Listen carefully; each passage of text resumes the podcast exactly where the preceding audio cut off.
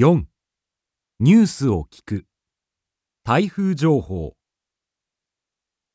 次は台風関係のニュースをお伝えします。非常に強い台風5号は8月1日15時には日本の南海上にあって1時間におよそ 30km の速さで北東に進んでいます。中心の気圧は945ヘクトパスカル。中心付近の最大瞬間風速は35メートルです。今後、台風は速度を速めつつ東に進むと予想されます。